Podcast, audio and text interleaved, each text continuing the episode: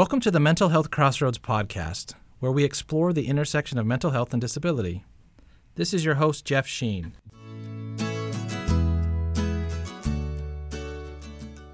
Recent research out of the University of Utah indicates that youth with autism spectrum disorders are more at risk for suicide, although more research is needed to understand the warning signs and symptomology uh, within this population. Joining us this week on our premiere episode is Dr. Matthew Wappett, who you just heard in the clip.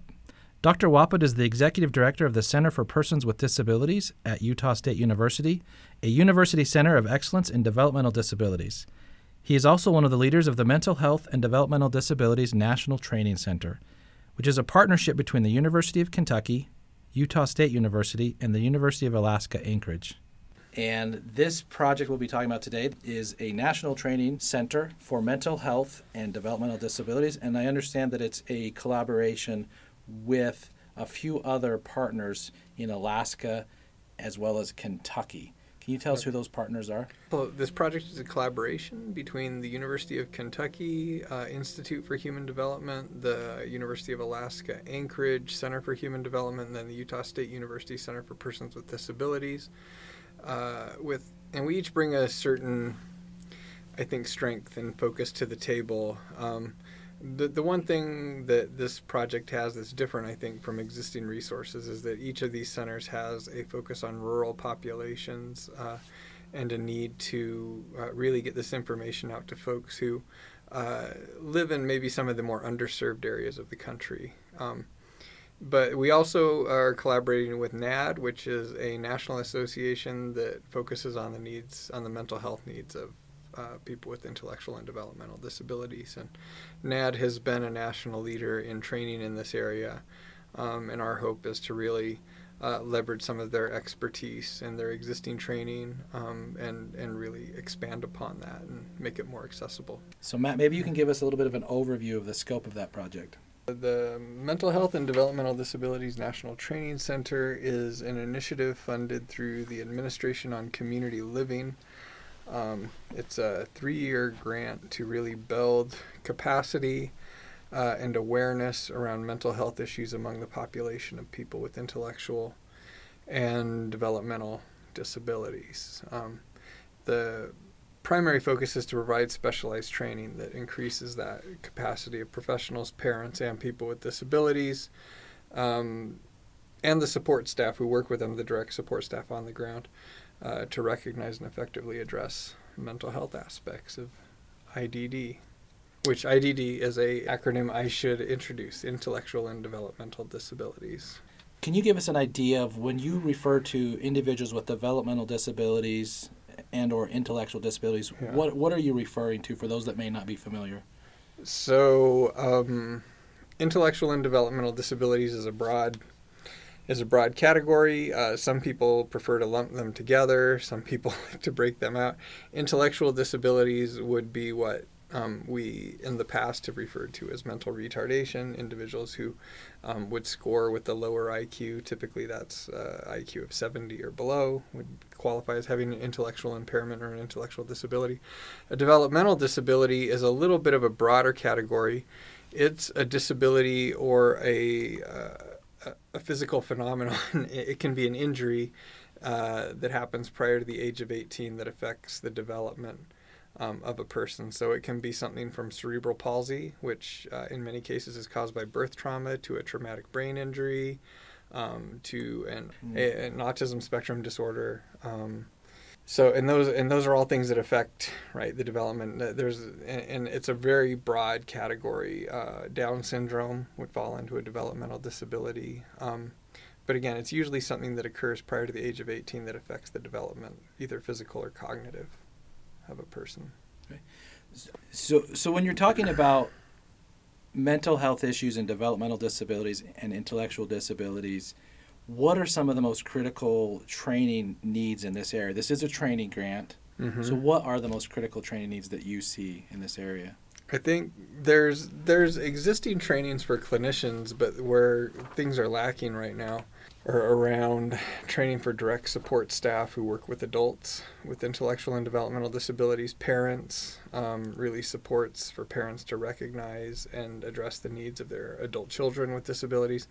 And then there's really not a whole lot um, of training out there f- directly for people with intellectual and developmental disabilities. So, you know, a big part of this project is going to be helping these groups, you know, who are dealing probably on a day-to-day basis more than clinicians, you know, with these this population about how to sort of recognize and address and support um, the mental health needs of this specific population. Um, you know, the I get there there is a portion of this that will help clinicians and other professionals, you know, really recognize and assess and diagnose mental health issues um, in the IDD population, but in general, I think what this grant brings is that that focus on that day-to-day staff, you know, those direct support staff in home and community-based services, the parents, and the people themselves. To find out more about what's available for practitioners and clinicians to screen and identify mental health conditions in populations of people with intellectual and developmental disabilities, visit our website mhddcenter.org where we have training and resources page for professionals, families, and for self-advocates. And follow us on Twitter, LinkedIn, Facebook, and Instagram at MHDD Center. So when you think about the impact you're hoping this project has on individuals with this lived experience, on their family Mm-hmm. members, what really is the impact you're hoping to see at the end of these three years? Uh, well, so the first impact is really what raising awareness, I think, of these issues. Um, there's not a lot of folks who are aware of the extent and nature of mental health needs among the intellectual and developmentally disabled population. Um, there, there's research indicates that this population uh, seems to experience mental health issues at almost twice the rate of the general population. And so, really raising awareness of that fact and then uh, increasing uh, um, the tools and the capacity of our service systems to address those mental health needs, I think is the big impact that this grant will hopefully bring. Um, it's again, I think there's a, a, a burgeoning awareness among clinicians, but that hasn't really trickled down to the day-to-day folks who are working in the various disability service systems, and that I think is the big um, the big focus of this project. So you've talked about the direct service workers. Mhm. There is a, an element though in this project for clinicians. Mhm. What is the impact you're hoping to have with clinicians, mental health professionals that are working in this area or have maybe avoided working in this area because they don't have they don't perceive that they have the background or skills to Mhm. work with this population. What is the impact this project's hoping to have on that particular group? I think that a big part of it is really helping clinicians recognize how mental health issues manifest in the population of people with intellectual and developmental disabilities, uh, and really helping them be more effective and supportive in their diagnostic and treatment options. Um, you know, the majority of mental health assessments and diagnostic protocols are not adapted necessarily for a population of people with intellectual disabilities or more complex developmental disabilities. Uh, they're normed on a typically developing population, and so a lot of the traditional tools um, and diagnostic protocols just don't work. And so, really helping clinicians identify what are the um, the signs, the the warning signs, the the behaviors, things like that, that would um, indicate a mental health concern with a client with severe, you know, intellectual or developmental disabilities is a big part of what this project hopes hopes to accomplish. You know, and ideally, really um, building the skill set among clinicians to to recognize and diagnose and effectively um, treat um, these these mental health issues. So there are some other groups that have um, worked in this area, Mhm. which is sometimes referred to as dual diagnosis, as far as having a a mental health diagnosis along with a developmental disability. Where do you see this project fitting into the, the bigger picture? It's it is a national training center. How do you what is it going to be adding to the conversation or adding to the resources available to the folks that you are reaching out to? The resources that are currently available, I think, are again, when you look at what's out there, there's a few things for parents, there's a few things for some direct support professionals, but they're not systematic. Uh, and they're not uh, they're difficult and hard to find. I would say that there's a growing awareness among clinicians, and there are some clinical training programs that are addressing this issue. But really, what we're trying to do is um, bring bring this content, make it more accessible, really create a clearinghouse for this information um, to address and, and to really, when people are looking for it, they don't have to go to, you know, dig down into some state Department of Health to find it or something else. You know, if they're looking for uh, mental health and developmental disability, hopefully we pop up and we're able to connect people with you know a, a lot of existing resources, some some new resources that we um, that we will be developing and disseminating. Um, and again, sort of being that clearinghouse model. I think the biggest impact, though, going back to what I've said before, is really the the piece of direct support staff, parents, and people with disabilities. There's just not a lot that's specifically targeted at those populations and really empowering them to understand how to um, how to manage and in many cases just live with right a mental health diagnosis. I understand there's a lot of different parts to this project. There, there's going to be some online training modules. There are going to be some webinars. There's things like this podcast that we're launching, a blog, other things on the website that we'll be launching. When you think about the the big picture of this project and all of the things that are involved with it, what are you most excited about? What components are you most excited for other people to have access to? Um, I think there's well, there's a lot of things to be excited about. Uh, you know, given my personal background, I'm really excited about the opportunity to be uh, providing information for parents and people with disabilities um, around mental health supports. The the other thing that I think is a real need is really developing the leadership capacity of people who are working in the field of intellectual and developmental disabilities. Um, there's, if you look at the research that's being done on, say, mental health and developmental disability policy, there's a tremendous amount. If you go, if you just type in a basic search, mental health and developmental disabilities and policy, and you look in Google Scholar, there's a ton of work being done in Australia, Great Britain, all throughout the EU, but there's very little being done here in the United States. And you know, although there are a few folks who who are kind of basing their career on this area, um, in terms of leadership, driving a national dialogue, and really making systems change, we don't have um, a good cadre of leaders in that area. And so, one of the things that this grant brings is a leadership institute that will be hosted here at Utah State University.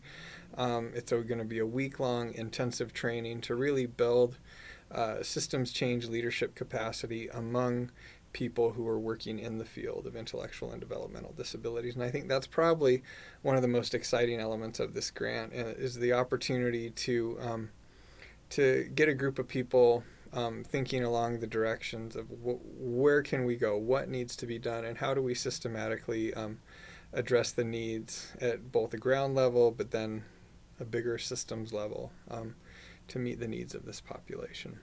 So you mentioned the idea of policy related to this area, mm-hmm. and you also mentioned national conversations and national um, kind of movement forward in this area. I'm curious how you see this project playing into some national conversations that we're having around mental health, around uh, suicide prevention, mm-hmm. around reducing stigma around mm-hmm. mental health, and then in light of that, what are the policy, what are the critical policy components you think need more attention? Well, I think that currently, right now, there's not there's not a national conversation going on around policy priorities in this area, and I would say that um, the big policy issues really trickle down to more the state and the local level. Um, every state and locality has a different public health mental health system in most cases they're they're separate. They don't work together. And so one of the big issues that we see with this population is really coordination of care. Um, and uh, in getting these two systems the mental health system and the primary care system to work together um, you know one of the one of the reasons that this hasn't made been a big policy issue is that number one, you know, we're struggling with just the basic epidemiology of this. No, nobody is too clear. There's there's speculation I think, about uh, the prevalence of mental health and intellectual developmental disabilities, the comorbidity of them. But there's not really good numbers on it because we don't have good diagnostic protocols. Um, there's clearly, you know, when we look at the some of the research that's being done, there's an inability on the part of primary care providers to meet the needs of this population and to diagnose the needs of this population. Um, and then there's uh, again going back to the systemic issues. There's there are two separate systems. The mental health system operates over here. The primary care system operates over here. Mental health practitioners are sort of trained to, to deal with mental health issues. Primary care practitioners are trained to deal with primary care issues and uh, the two worlds very rarely cross share information. And for us to effectively meet the needs people with complex needs especially intellectual and developmental disabilities are already seeing multiple specialists and to really provide holistic care and support for them uh, these systems these providers need to be talking together. And yet simple things like sharing an electronic uh, health record is really difficult between uh, mental health systems and primary care systems. Um, it goes both ways. And so, you know, these are state, local, um, in some cases, uh, federal policy issues around HIPAA and everything else. But these are things that we're starting to recognize um, are barriers to providing um, good holistic care for this population. Um, you know, I think in terms of other uh, more systemic issues, and again, I'm not sure if this is policy really, but we're really lacking um, good assessment and diagnostic tools. Uh, a few years ago, NAD and uh, the American Psychological Association came out with the DMID, which is really a diagnostic manual for people with intellectual disabilities. It provides a starting point for diagnosing mental health concerns in uh, people with intellectual disabilities, um, but it's just a starting point. And most assessment and diagnostic tools right now are not um, accessible and don't take into account complex needs or communication preferences of somebody with a with a significant disability, um, and so it's really hard to diagnose these. And so the, again, that goes probably to higher education and training, and you know more of these professional certification type issues. But um, really, how do you effectively identify?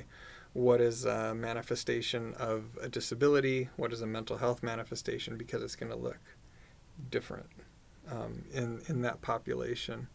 Um, and given kind of building on that, given the lack of adequate diagnostic tools, um, what tends to happen is that people, primary care providers, and folks who are kind of working on the front lines, uh, tend to see behaviors as just a manifestation of the disability because there's not a good tool to diagnose whether somebody's feeling anxious or depressed. Necessarily, there's a tendency to medicate medicate away the behaviors, um, which you know addresses the the symptom but not the underlying cause. And so what one other I guess, and this is a policy issue at some level, is this issue of polypharmacy in this population. This is a population who is already taking multiple medications because of the disability and who then may need other medications on top of it because of mental health issues and really understanding the interaction of these medications um, is, is somewhere where research and, and policy need that there needs to be really almost clinical policy around how do you manage this. You can imagine somebody with epilepsy who's taking uh, anti-seizure medis- medication and maybe several other medications to help manage their epilepsy, and then taking uh, you know potentially an antipsychotic or an antidepressant on top of it, and then looking at how all of those medications work in the brain. Um, is a huge research and and policy issue. What, if anything, do you think is working well in this area? I think people are starting to pay attention to it, so I think that's a bright spot. I mean, I think we're having the conversation now, and that people are starting to recognize that this is an issue, um, and that's the first step to actually doing something about it. We still, um, uh, but just recognizing the issue is just a starting point, you know, to actually doing the work that needs to be done. The systems are separate. The mental health system and the healthcare system still kind of work on a separate but equal type basis. And to really, and so again, recognizing that they need to come together, that we need to be providing integrated care, um, that we need to be um, communicating across these systems. Again, it's a starting point, and I, again, I think that we're starting to have those conversations. I think there are some model programs out there. I think um, you have the University of New Hampshire, who's doing, whose Center for Start Services is doing stuff around clinicians and and really addressing um, more urgent um, scenarios. You have the Triad program at Vanderbilt University.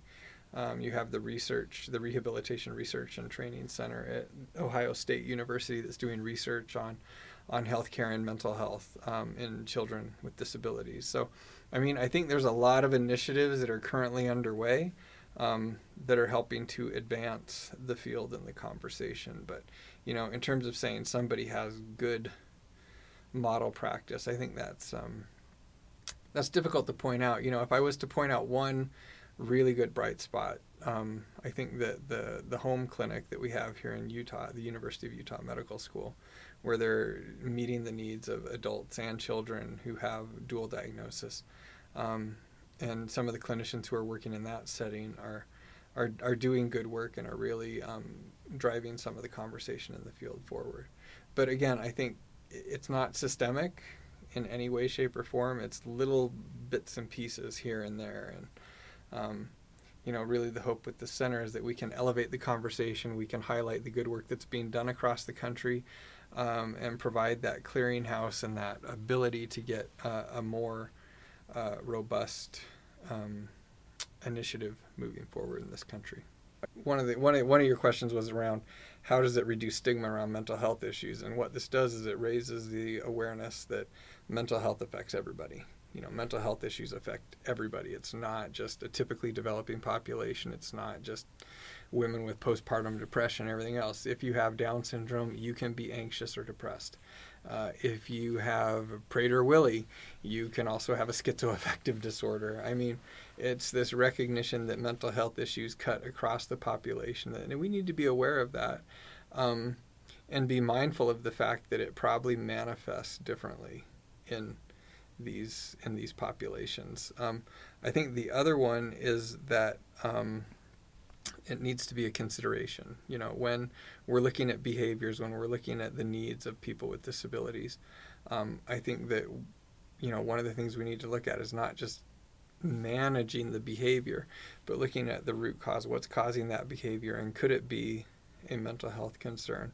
and do we need to get mental health professionals involved? A lot of times, again, just like with medication and medicating away behaviors, we tend to want to manage behavior instead of actually figuring out and, and recognizing that behavior is a form of communication and they're telling us that something deeper is wrong. And I think that's that's an important thing that this project brings. And I think the last one you asked about suicide and some of the the questions about suicide, and this is a place where um, we're just starting to see research, and actually, this is go- going back to the home clinic. Um, Anne Kirby, who's an occupational therapist there, just this year published the, really the first study in the U.S. looking at suicide prevalence among adolescents with autism spectrum disorders. And what they find is that, um, you know, going back quite a few years, she went back like 20 years, I think, it looks pretty level. But again, our autism diagnostic ability back 20 years was still evolutionary at best.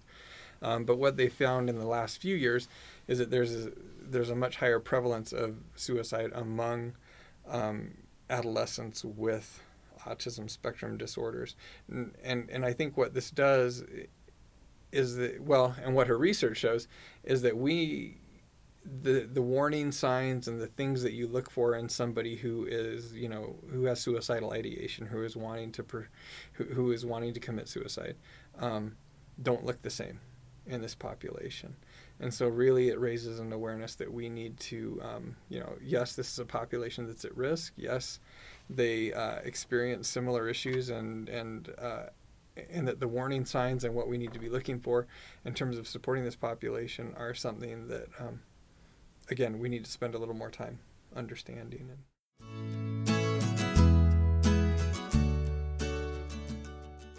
Thanks for tuning in for our premiere episode of the Mental Health Crossroads podcast. We hope you enjoyed it. I'm your co host and producer, Dr. Alex Shewell. Each week, I'll provide additional information beyond the interview, and sometimes I'll host the episode. We'll be back next month with Dr. Elaine Eisenbaum from the University of Kentucky. Watch for updates on our social media channels. Bye.